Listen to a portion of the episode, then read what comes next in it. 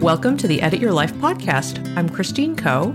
And I'm Asha Dornfest, and we're here to help you edit the unnecessary from your life so you have more room to enjoy the awesome. We share practical ways to declutter your home schedule and mental space without getting bogged down by perfection. And we believe that baby steps are the key to getting there. Hello, friends. Today I am talking with my dear friend, Karen Walrond. You might recognize her because we have interviewed her on this podcast before. Karen is a writer, she's a photographer, a leadership coach, and many other things. But today I'm going to be talking to her in her role as author of the new book, The Lightmaker's Manifesto How to Work for Change Without Losing Your Joy. This is such an important book. I'm so excited about it because in this book, she doesn't just make the case that activism can be joyful, she actually counts activism as one of the ingredients of a joyful and meaningful life. She shares stories, interviews, and has this amazing insight, which I really have never heard before in the way that she brings it. And she really shows that there is a light maker and a change maker in all of us. And she gives us a manual for embracing it. I just feel like the timing for this book could not be better. And the timing for Karen's voice could not be better either. So Welcome, Karen. I'm so thrilled to be talking to you.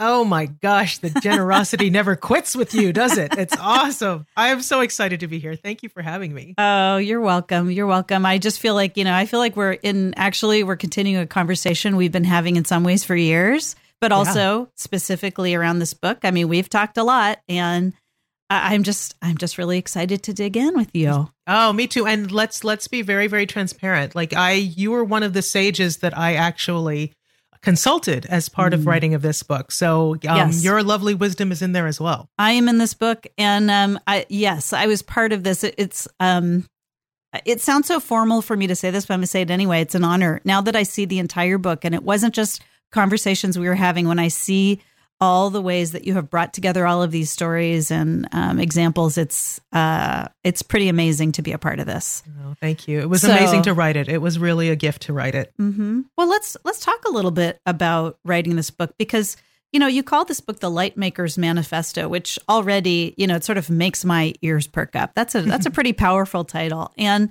You know, in it, you really are talking about what you call joyful activism.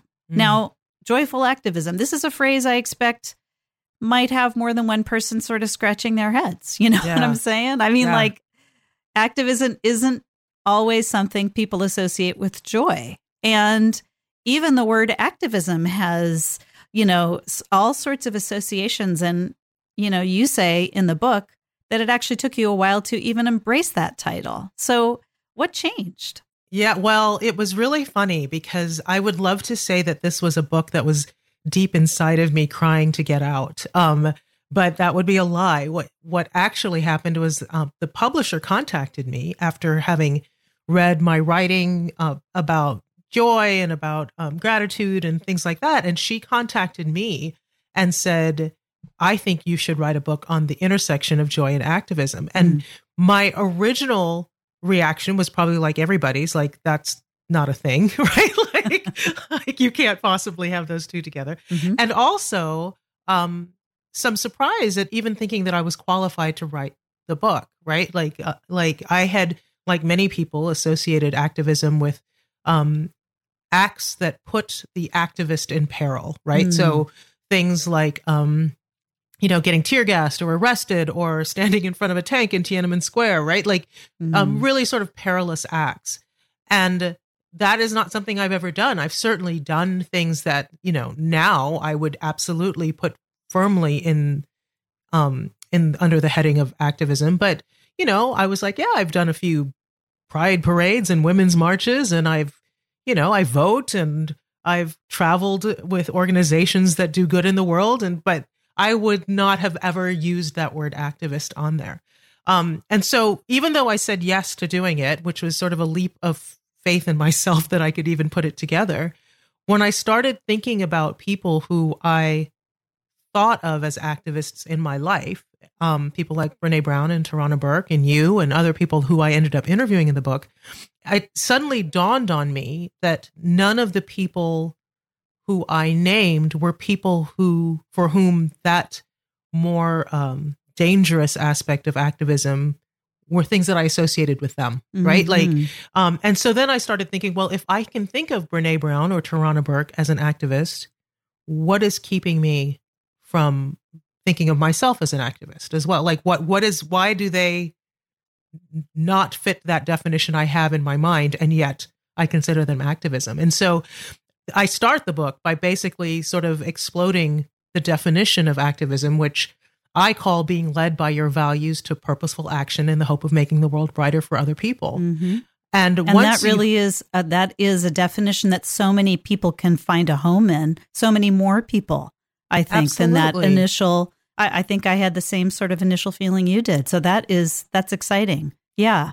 right and it wasn't and and what i i'm i excited me about that definition was it wasn't one that i came up with to try to like okay if i can do that then maybe i can fit myself or other people in it it was the opposite it was like these people are clearly activists so it's my definition that's clearly not broad enough because there's Mhm. no there was no question in my mind like the evidence is there that activism can look like many different things Mhm. um it's not just the connotation of you know tear gas and and being arrested Absolutely. Yeah, that is uh I feel like that um when I think about my own experience of activism, that's it, that's really I don't think I would have put it that way, but that's exactly the sort of path that I took too. It was sort of like, well, I'm not an activist, but I'm going to do this thing and this thing and this thing which sort of results in change I'm hoping. And then I turned around later on and went, "Wait a minute, that's activism." yeah absolutely But and, it's and not is- what I thought. And it's not to decry obviously those people who do put their lives on Of the course. line right like clearly they we need those people but we Mhm. also need the people who sort of quietly work you know on the sidelines and doing real change and making Mhm. real change in the world like Mhm. there's there's space for all of us Right, absolutely. Okay, this um this brings up so much more that I want to talk about and we will do that. We will chat about it all and we'll continue after a quick break. This show is sponsored by BetterHelp. Oftentimes, when asked to think about what one would do with a bonus hour, people reference things like exercise, play, and rest. These are all super important things, and I would recommend adding getting the support you need and deserve to your list. As a mom, independent business owner, and human blessed with many relationships, I spend a lot of time giving. So, one of the greatest gifts of therapy for me has been the ability to know that someone is holding space for and listening to me. No filter required. I adjust my session frequency as needed, and it is a huge comfort knowing support is there for me. If you're thinking of starting therapy, give BetterHelp a try. This online therapy platform was designed to remove the traditional barriers to therapy and make mental health care more accessible to everyone. Simply fill out a brief questionnaire to get matched with a licensed therapist and switch therapists at any time for no additional charge. Learn to make time for what makes you happy with BetterHelp. Visit betterhelp.com slash edit today to get 10% off your first month. That's betterhelp, H-E-L-P dot com slash edit. Did you know that hyaluronic acid naturally occurs in our skin but decreases gradually as we age, leading to thinner, drier skin? If you're looking for support hydrating your skin from the inside out, check out one of the tools in my hydration arsenal, Rituals Hyacera. Clinically proven to reduce wrinkles and fine lines and increase skin smoothness in 90 days, I take Hyacera every morning with my first glass of water, and like all of the Ritual products I have tried, the capsule actually smells good. Rituals products are tested and validated by a third party for allergens, microbes, and heavy metals. They also engage in industry leading sustainability standards and are a female founded B Corp, which means they hold themselves accountable to not just their company's financial health, but also the health of people and our planet. Want to join me in hydrating from the inside out? Start Hyacera to help minimize wrinkles without compromising on clean science. Hyacera from Ritual is a clinically proven skin supplement you can actually trust. Get 25% off your first month for a limited time at ritual.com slash edit. Start Ritual or add Hyacera to your subscription today. That's ritual.com slash edit for 25% off. All right, friends, we're back, and I'm speaking with Karen Walrond. uh, author of the new book, The Lightmakers Manifesto. And we're talking about joyful activism. And Karen, you just, you know, when just before the break, we were sort of talking about exploding the definition of what activism is, or at least what our conception of activism is, that it's mm-hmm. so much more than maybe what we might think of, you know, just sort of in a small definition. And um, it's exciting because I know that so many of us, you know, there are lots of things in the world that we care about and we want to work for change, but we haven't necessarily seen a way to do that or seen a place for us to do that. And, you know, I think you start this book by really showing us that there's a huge sort of range for making change. And that's so exciting, you know, yeah, that yeah. It, it's not just the fact that, um, activism is accessible to us, but it can actually bring joy and meaning and community to our life. But I want to talk about something that I know I felt and I have heard other people talk about I mean, people might actually feel convinced that, yes, this is something that I want to do. I want to work for change, but it's scary. Like mm. it's frightening. Like, yeah, yeah. People feel like, and this is true on some level, you got to put yourself out there and risk sure. saying the wrong thing or angering people you care about. But in Lightmakers Manifesto, you share some ways folks um, have begun really quietly and gradually and even privately, which I was really fascinated by. Like, mm. you actually use this one expression, which I had never heard before. You said, real G's move in silence. And I was like, oh, what does that mean? Tell me more. so I would love to hear a little bit more about this quiet and private and gradual activism that you're talking about. Yeah, sure. So real G's move in si- uh, silence is a lyric from a song, from a hip, uh, rap song. Um, and it's real G's move in silence like lasagna, like the G in lasagna. um, and so what that is about is well, I mean, let's just let's just back all the way up. I, I want to acknowledge that yes, the idea of going into activism can be terrifying. And I mean, I will tell you that even though I identify as an activist now, just saying that phrase still terrifies me, right? Mm-hmm. Like, so there is definitely something a little bit um, vulnerable about putting yourself out there to um, to be an activist. Uh, but I would posit a couple things. The first is I think doing it quietly and doing it privately is actually a really great way to get started, mm-hmm. right? Um, we live in a time when, you know, if we have a good looking latte, we have to take a photograph of it and share it with the world, right? Like we go, we live in this in this time where we're sort of encouraged to share everything. Um, and I don't think we need to do that. And in fact, I think it's imperative that we don't do that because there has to be some time of introspection of what it is you are uh, fully capable of doing, of what it is you still have to learn, um, and also listening to people who have done the work before us and what works and what doesn't work and how and listen to their advice to getting started. And also just listening to your own values. And what i found is that even if you just as a very first step like getting very clear about what your values are what it is that you want to advocate for um, and just really like literally. I mean, I, the the book includes tons of journal prompts because I'm a big fan of journaling, but really taking a quiet moment and deciding and getting very clear on this is what I'm passionate about. This is what I want to work for. And this is how I can use the gifts that I have to work for those things.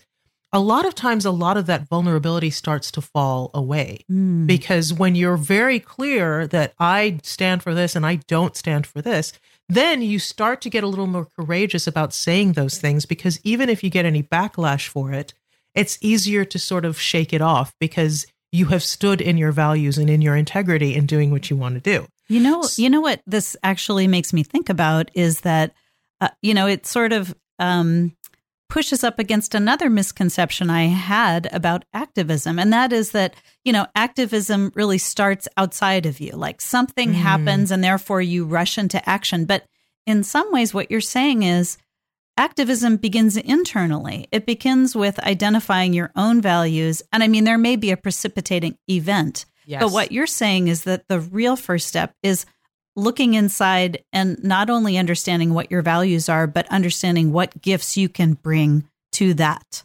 Absolutely. And that is that is um that's powerful and it's really exciting. Like I can see that that is I mean that's where the meaning is. Absolutely. And then once you've gotten clear on that, just you know, again, you don't have to live tweet it or take pictures of it, right? But just start taking baby steps. And what what was also very interesting for me was that a lot there are people who I can think of who I've who I identify as activists that nobody actually even really knows what they're doing, mm-hmm. right? Like it's actually quite quiet. Um the things that the way they're, you know, putting together fundraisers and like they're friends of mine who I didn't know until later. I was like, "Oh my gosh, you're actually quite a force behind this um this cause that that you are advocating for."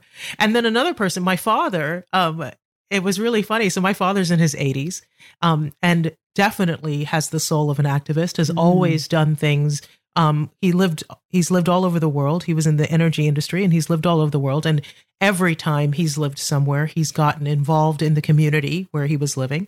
Um, and it, after he read the book, he read an ARC, an early copy of this book, and he called me and, uh, you know, he said all the nice things that dads are supposed to say. But one of the things he said was, it suddenly dawns on me, I'm an activist. Oh, right. and my dad's in his 80s. Right. And I was yeah. like, of course you are. But like, he didn't even really use that phrase for himself because I hadn't really thought about the things I was doing as activism, mm-hmm. right? Mm-hmm. Um, and so there's no need really to crow about it. I mean, certainly we want to share with people who um, you can link together with, and mm-hmm. you know, I think activism, a lot of joy that comes from activism is because we do it in community. Absolutely, but there's no nece- there's no there's no necessity to to crow about it, especially if the reason that you're crowing about it has more to do with stroking your own ego, right? Mm-hmm. Than than bringing light to a cause. Mm. So take and, and know, isn't that steps. interesting? How you know, and you know, it's funny, like baby steps. It's funny again. You know, people.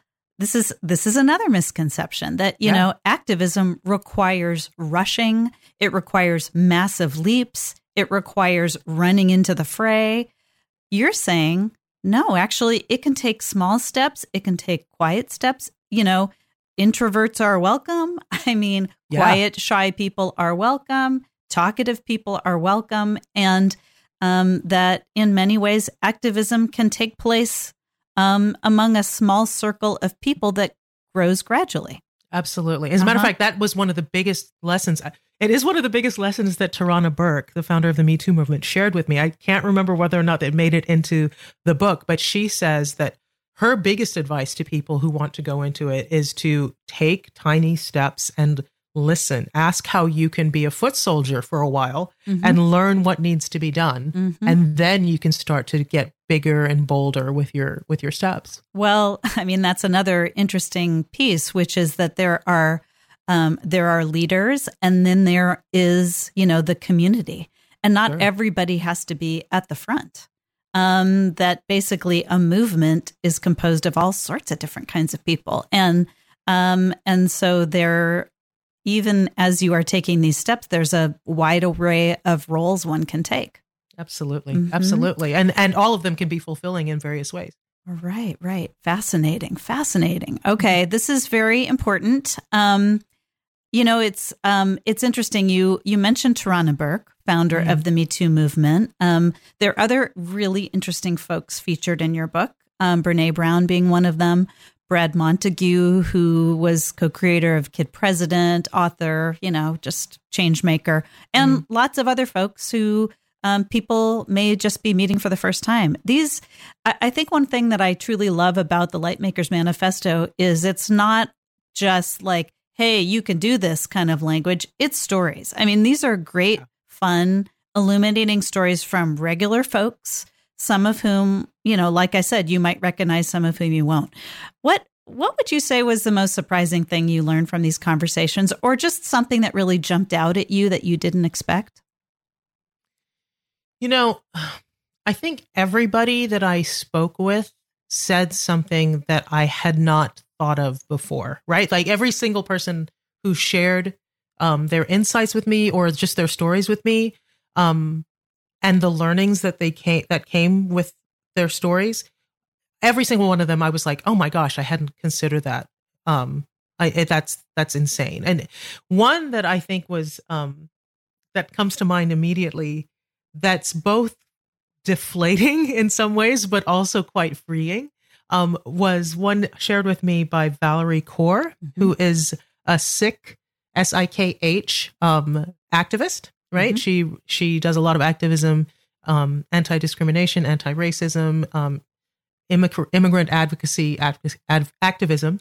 Um, she's a faith leader. She's a lawyer. She's a filmmaker. She's she's an amazing woman, and she has this very um, calming calming aura about her like speaking Mhm. with her you feel like you're in the presence of a sage right like that's that's she's- Absolutely. I've heard her speak before and, and she's quite remarkable. She's really, really lovely. And one of the things she said was um, the, that we are never, ever going to see the results of our activism, which was really, really depressing when she first said it. She said, you know, people have been working um, toward and marching toward social justice long before we came here, and people are going to do it long after we leave. Mm. And she said, so for that reason, we have to access joy and we have to access community so that we can pass the baton on, right? Mm. And that's the only way to have longevity in the work. The Mhm. only way to do it is to be able to um, do it in a way that it feels rooted in who we are and do it in a way that feels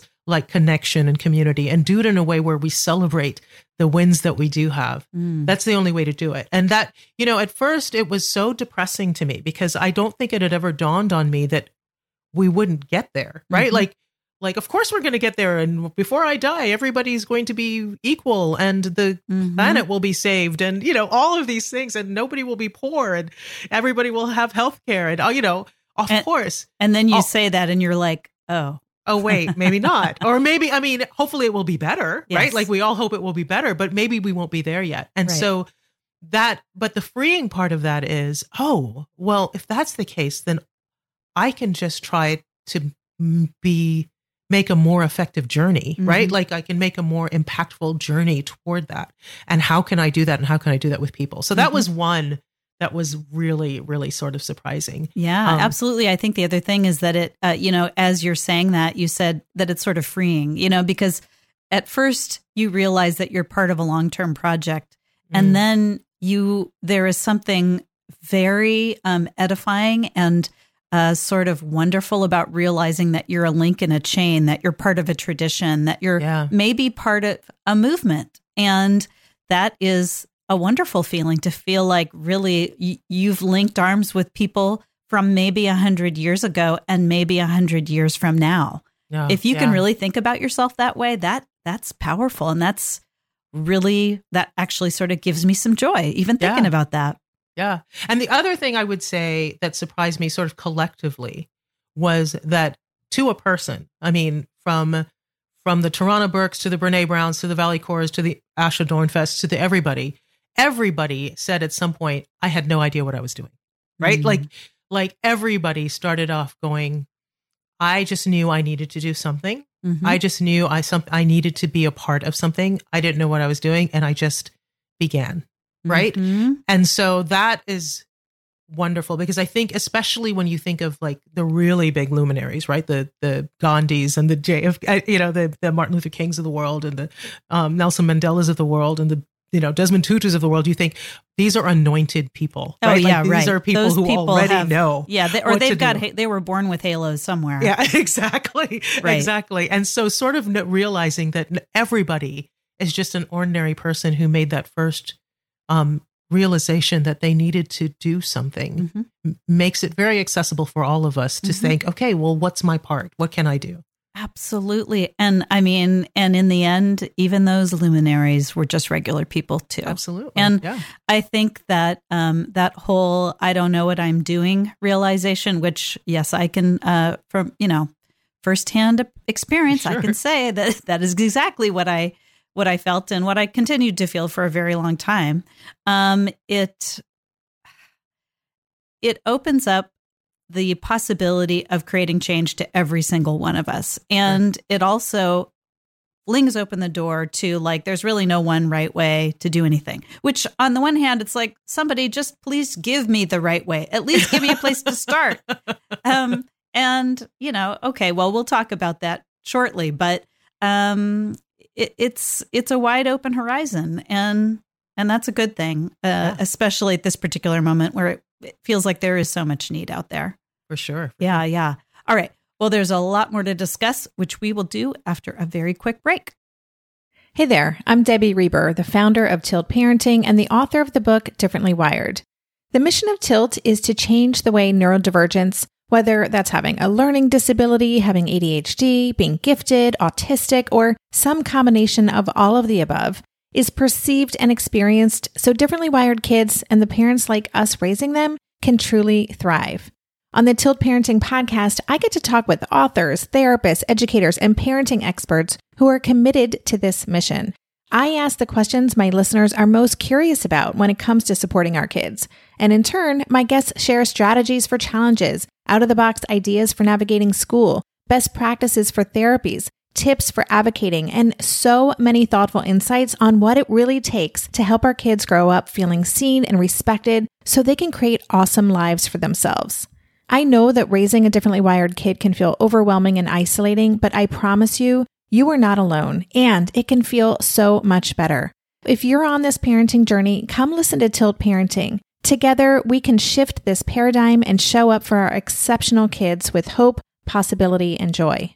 Hi there, I'm Andrea Owen, self help author with 19 translations of my books, global keynote speaker, and life coach. My podcast, Make Some Noise, has been serving up self help in a simple to digest way for the last decade. The topics brought in each episode are practical and easy to implement around topics such as working through fears that keep you stuck, different modalities of therapy, managing your negative self talk, and more. We bring you guest experts, solo episodes, and I even coach listeners on the air around relatable struggles.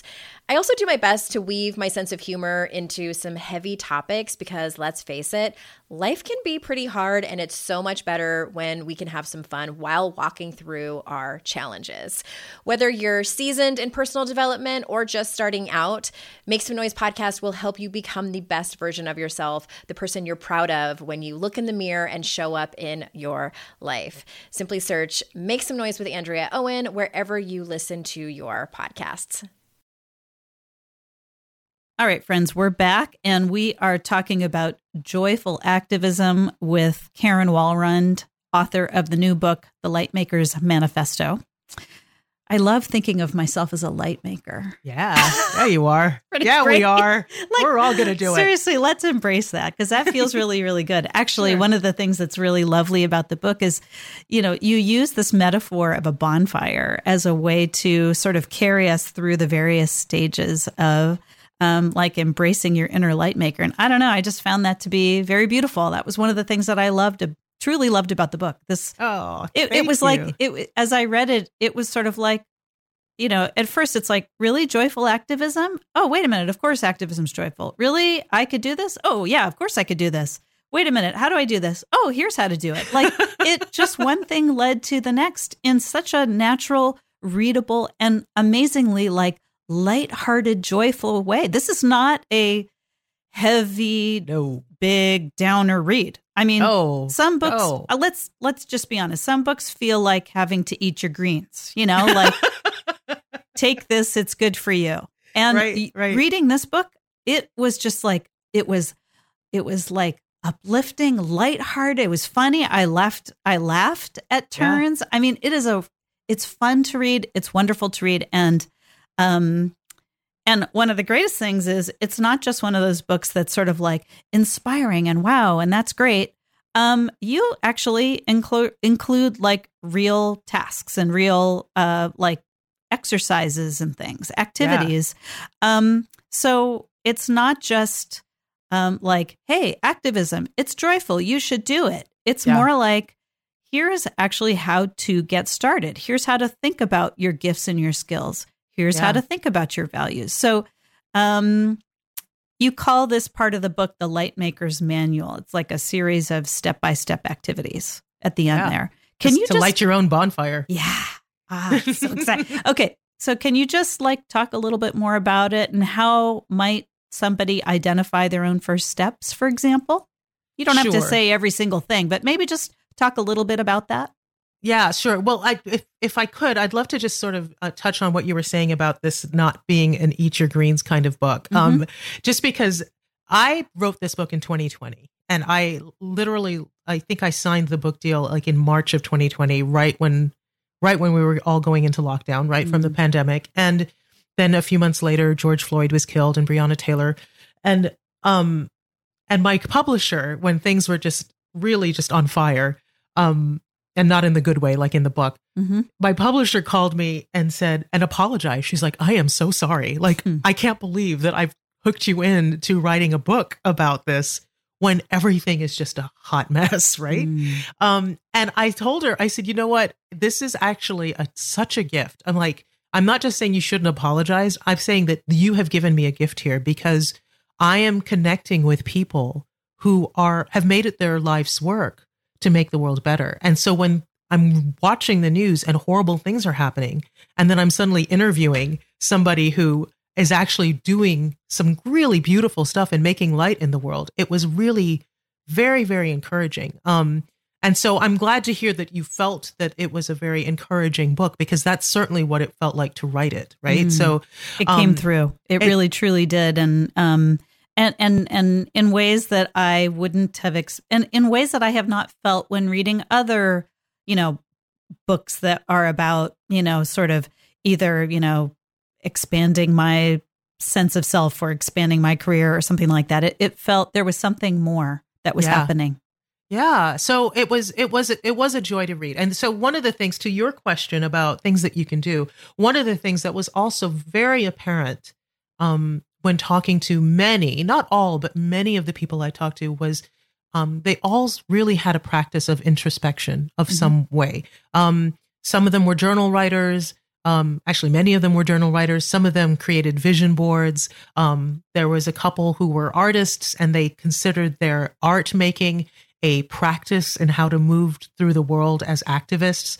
Um, so there was all of this very, very introspective stuff that has been happening in various forms um, among all of these people.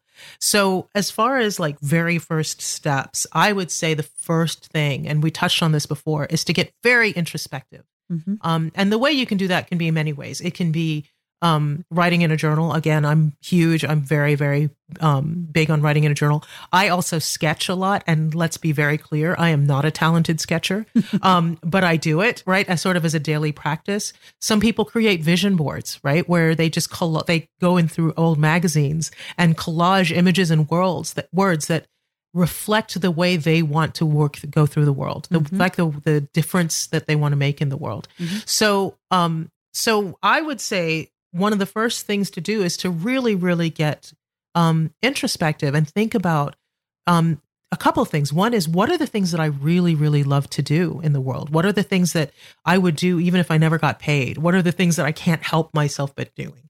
Um, and I, when I say that, I'm talking about anything. It could be cooking, it could be sewing, it could be whittling, it could be making music, it could be writing books, it could be any whatever it is. Whittling Just for change. whittling for. Look, you laugh, but I guarantee you, there's a way to make sure that you can access those things that you No, love I, and I give agree. back, right? Like Yes. so really getting clear on the things you love to do because that's the other thing is, right? Like you don't want activism to feel like eating your greens. Like Yeah, right. like you doing things that are just not innate to who you are, you're going to you're going to burn out. Like there's no Mhm. reason to do that.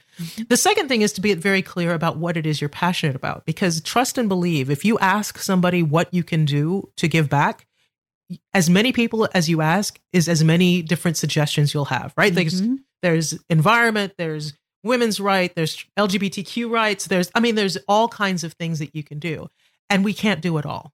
So it's best to really identify what is the thing that makes you really passionate. And pas- by passionate, it can be like I really really want to amplify this cause or this cause really in- incites passionate anger in me when I see this injustice. But whatever the thing is that you just can't shake, right? Mhm. Get really clear. And when I said, don't just sit here and go, huh, I'm listening to Karen. This is what it is. Like Mhm. literally get a piece of paper and start thinking about what, what is it and why is it? And why does this get me so much? And Mhm. who's affected by it? Am I a member of this community or is it, am I going to act as an ally to this community? Mhm. And then once you've got all of that, then you can start thinking about, okay, what do I need to learn to make those changes? But Right. first, get very, very clear on your own passions and your own gifts. Okay, so uh, this brought up five million follow up questions. Of course. um, but the first thing I want to say is once again, what you're saying is even though we might want to rush headlong into what we see as, uh, you know, there's a crisis, we need to fix it immediately. What you're saying is there is the first most sustainable thing that we can do is to actually pause and take time for introspection. I think that's sure. so I think that's incredibly important. Yeah. I think the other thing you said, you alluded to burnout. I mean, burnout's a real thing. And now take it from somebody who was super active the last however many years. I um I definitely have to sort of change the form of my activism so that I can keep doing it. And I can't and which means I'm not going to be doing it in the same way that I was doing it before. And so I appreciate what you said about really identifying the gifts and skills that you already have that you truly love to use because, you know, we don't get burned out when we do that. Yeah. That's And- huge. And something about what you just said there. Sometimes the gifts that we have aren't the things that really 100% bring us joy, right? Mhm. Like a lot of times, I can't think of how many times people will say t- to someone, you know, you're really good at that. You're really, really good Oh, at that. And then that person's like, that's cool, but that's not something I want to do every day, right? Right. Like that's not something I, so it, it has to bring you joy as well as something that, um, that feels like what you're born to do, you know, like really sort of hone, you know, the list of things. And it can be many things. It may be th- one thing, many things, whatever it is. Yeah, yeah, yeah. And I think what that. you're saying is this is why you're saying don't just sort of run off and like say, okay, Karen, I think I know, I think I got it. Like really Yeah. take some time because you're right. It's um these are nuanced um these are sort of nuanced discoveries that people can have about you know what motivates them and what's out there. And I think, you know, the other thing that you did say which I thought was really important was um you know, really think about the issue or the cause or the community that really lights you up because it's true. I've had friends out there who are like, I want to do something, but so many, there are so many problems. Like, I don't even know where Yeah. to begin. And um, in some ways, what you're saying is trust that there are others who will find their places in those other causes or communities, and that you will best serve and you will also best sort of light your own fire by focusing on what you care about. Absolutely. Yeah, yeah. Absolutely. And and and you- and you can also when you get very clear on those things, you can sort of you can do it without guilt because trust and believe there's always going to be like, "Oh, well, you are so passionate about racism, but what about the environment? How come you're not Mm. doing anything?" You know, and you can be like, "Okay, well, if I do any support in the environment, it's going to be in this small way, but really my focus is on this, right? My Mhm. focus is on and you can get very very clear about where do you want to hone your focus because again there are millions i bet different ways that you can or different causes that require but luckily there's millions of us so we can Mhm. all you know take up the mantle for whichever one feels most natural to us Right. And we can also sort of embrace our own individual approach to it. And I think, you know, like when I think about that, what, you know, that, that little dialogue you just played out, you know, like, yeah, well, but what about blah, blah, blah? Somebody, Yep. I'm imagining some, you know, sort of anonymous person in social media saying that. yeah Um, I realize because I had some folks say that to me when I was in in a different phase of my own activism politically, and I remember the fact the fact that I did feel clear about my values and the way I was going about doing it. I found a real strength for responding to those folks that I didn't know that I had actually. yeah Like if someone would have told me before that I would be having that sort of interaction with somebody, I would have felt intimidated. I would have felt like, I don't, uh, that's scary. But somehow, once I was there, because I was working from a place of sort of deeply held value, values, I had the energy for it and I had the courage for it. It was just there. absolutely So that was, hmm, that's, and and as Brene Yeah. will say, you know, uh, Brene Brown, who studies courage and vulnerability, like Mhm. that's sort of her thing. Um, she will tell you, and she says it in the book. She says, you know, if you're when you're clear on your values, then it doesn't feel as much like courage as it does just the right thing to do. right? Mm, So you don't have to worry about the scariness nearly as much, right? You you are now like, well, I- have no choice but to do this because Mhm. that's what feels right. Mhm. Um, and so that's that's another way to kind of get rid of some of that fear. Is just that clarity.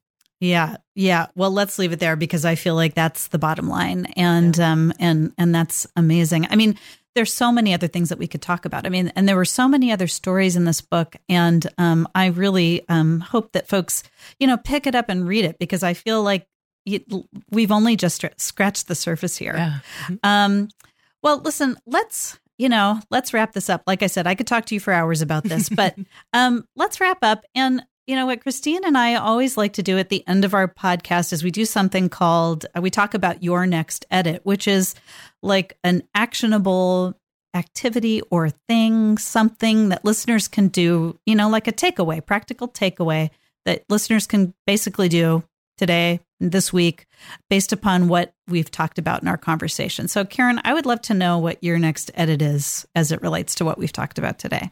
Well, unsurprisingly, it's going to involve journaling because that is my thing. Um, and I would invite people to take up their journal. Like take and when I say journal, it does not have to be some beautiful leather-bound tome that has wonderful handmade papers in it. Like it, this can literally be a spiral notebook that you have lying around. It doesn't have to be anything fancy.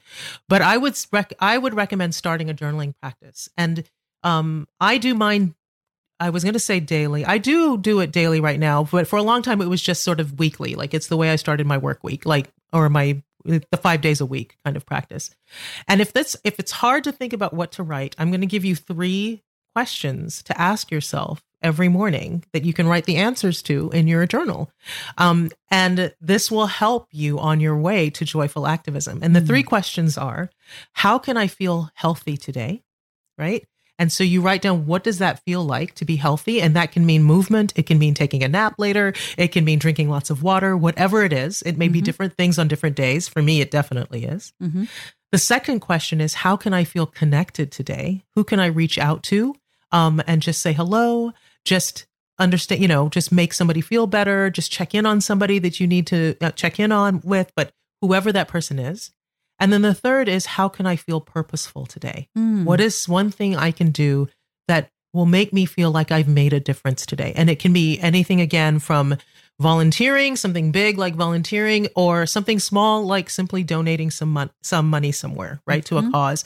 Um, but if you get a pattern of asking yourself those three questions every single day, you may be really surprised at what comes up as what's really, really important for you, um, how you can make a difference, what has brought you joy in making a difference, and suddenly some of those answers will start to fall out. Mm.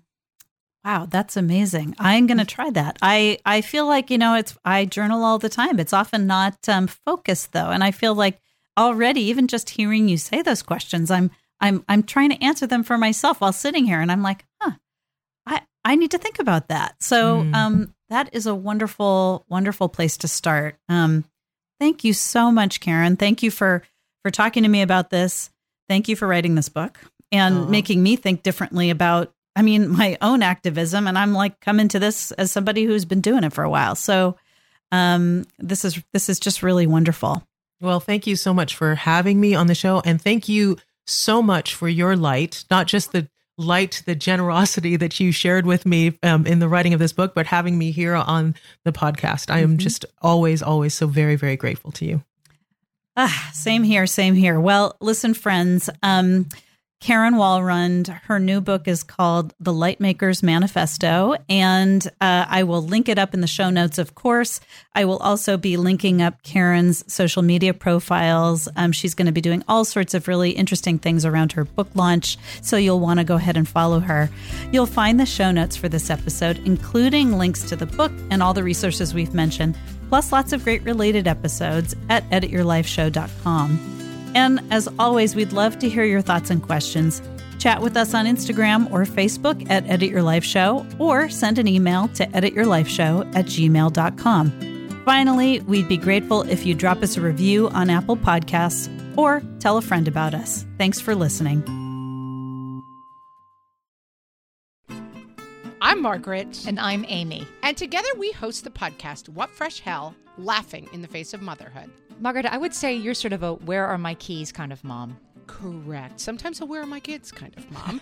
well, you're Amy more of a we were supposed to leave 35 seconds ago, mom. I mean, touche. In each episode of What Fresh Hell, we come at a topic from our usually completely opposite perspectives. I bring the research, And I bring kind of the gimlet eye. Like, is that research really going to work, people?